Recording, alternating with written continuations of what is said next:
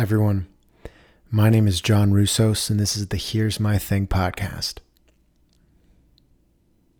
There was something about the cross country runners in my classes. I held a level of respect, respect and intrigue for them, some of which I knew on a first name basis, while others by features, a, a beard, a mullet, how high up they wore their backpack. I think it was the dedication to their lifestyle and what came with it. Their legs would rest in a pair of brown chino pants with room to wiggle, like slipping a White Claw into a Bud Light koozie.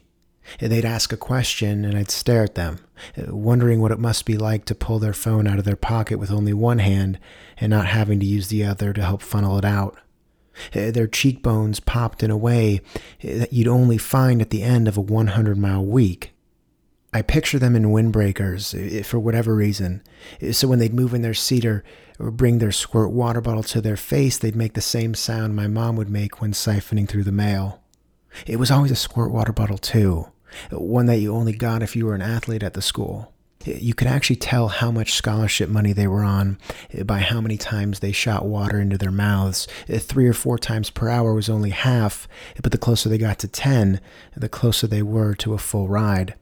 Regardless of the amount, they were all well oiled machines with translucent urine and defined collarbones.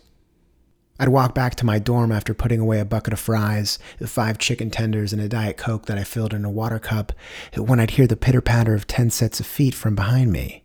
Involuntarily, I'd move to the edge of the sidewalk and, and clear the way from them. And pulling out my phone, I'd change songs as they pass all of them shirtless, exposing their rib cages with each drive of their arms, as some with watches, and a couple with gold necklaces dancing on their chest. That's how I do it, I'd say to myself. A gold necklace is something that really adds more style points than takes seconds off my PR, but I'd look good. Like Michael Johnson in the loading blocks of the Olympics, an added swagger, an accessory that doesn't necessarily have to have any religious significance, but something to sway slightly off my neck and bounce back the camera flashes on a world stage. And if it wasn't that, then I'd be fine with it being a minor inconvenience after a charitable 10K on a hot summer's day. It getting lost in the damp jungle of chest hair as I'd stop the time on my dated Casio watch. I have a pearl necklace, it's just not the same.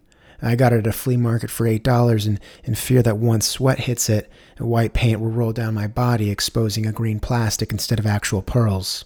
It doesn't add nearly as much swagger as a thin gold chain, but it more provokes questions from other people like, Are you trying to make a statement? Or the much more common, Why? And a big thanks to the Nike Running Club app, I've been working out more frequently. The app tracks your mileage and keeps record of your achievements through bold italicized font, which goes a questionably long way in my book.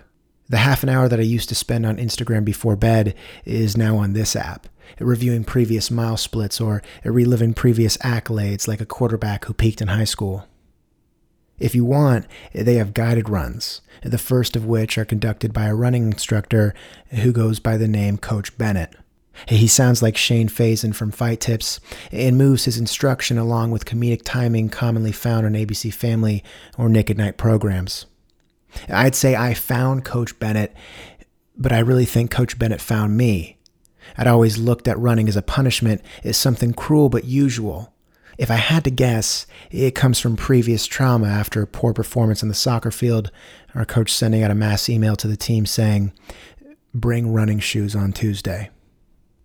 His big thing for beginning runners is that, yes, you run to get in shape, but he says you're running to become a better version of yourself, which you could argue is the exact same thing. In fact, this happens often during his instruction. He repeats things and has to preface everything. Some of the content is very corny because of this. It's so corny that you get preoccupied with it and forget you're running, which in turn actually makes things a little nicer. Uh, Coach Bennett has made it clear that there's no wrong time to run, uh, but I myself have found a personal favorite time on Saturday mornings at 10. It's at that time that I get to enjoy the reality promised to me by Fred Armisen and Carrie Brownstein's in Portlandia, one where people named Damon and their housemates will gather on the steps of their porch to smoke off light beer and well drink hangovers. They'll sit there, sharing camel lights and stories of what they can remember from the night before usually in pairs, sporting similar uniforms of gray sweats and a hoodie. Most of the porches have a couch outside, one that in just looking at it, my allergies flare up.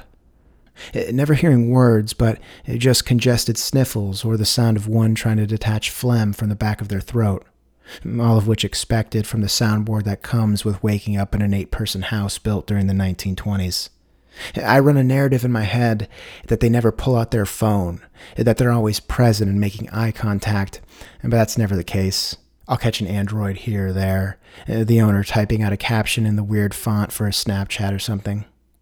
Even when they're not doing that, or when their lips aren't dragging at the end of a cigarette, I can't tell you what they're talking about. If Portlandia stood for anything, then it's probably something quirky, something that make people who don't own fake leather pants scratch their head. Once the novelty of it all being so close to the TV show wears off, I'll think about why I still enjoy running at this time. The head start on the days of plus, uh, Coach Bennett telling me he's proud of me is great too. But ultimately, it's the sweet privilege to casually and candidly look into someone else's life that takes the cake. Everyone, my name is John Roussos, and this has been another installment of the Here's My Thing podcast. Thank you for rocking with me. Until next time.